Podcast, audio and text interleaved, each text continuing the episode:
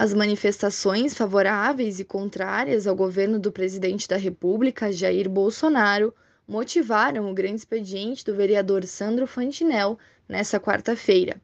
O parlamentar apontou dados que, de acordo com ele, mostram uma maior adesão aos protestos em defesa do Planalto.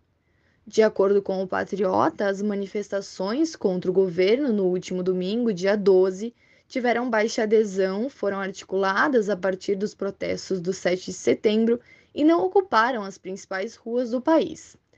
Para ele, em São Paulo, segundo o levantamento do Centro de Operações da Polícia Militar, 6 mil pessoas participaram da manifestação na Avenida Paulista até o meio da tarde. Para o ato, a Polícia Militar destacou 2 mil policiais do efetivo. Ou seja, as manifestações de domingo tiveram 6 mil pessoas, sendo que 2 mil eram policiais.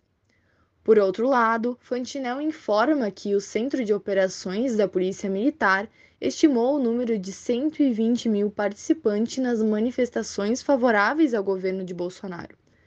Para ele, em termos comparativos, o público presente no último domingo representa pouco menos de 5% do total do ato governamentista.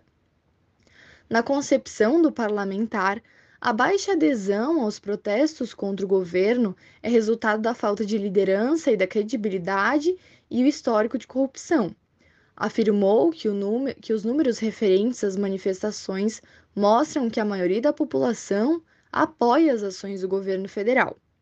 Ainda, de acordo com o Patriota, a manifestação do 7 de setembro de Caxias do Sul, organizada por ele mesmo, foi uma das maiores da história do município. Por fim, o vereador questionou a afirmação da criação do chamado passaporte sanitário como sendo uma colaboração do Executivo e da Câmara Municipal.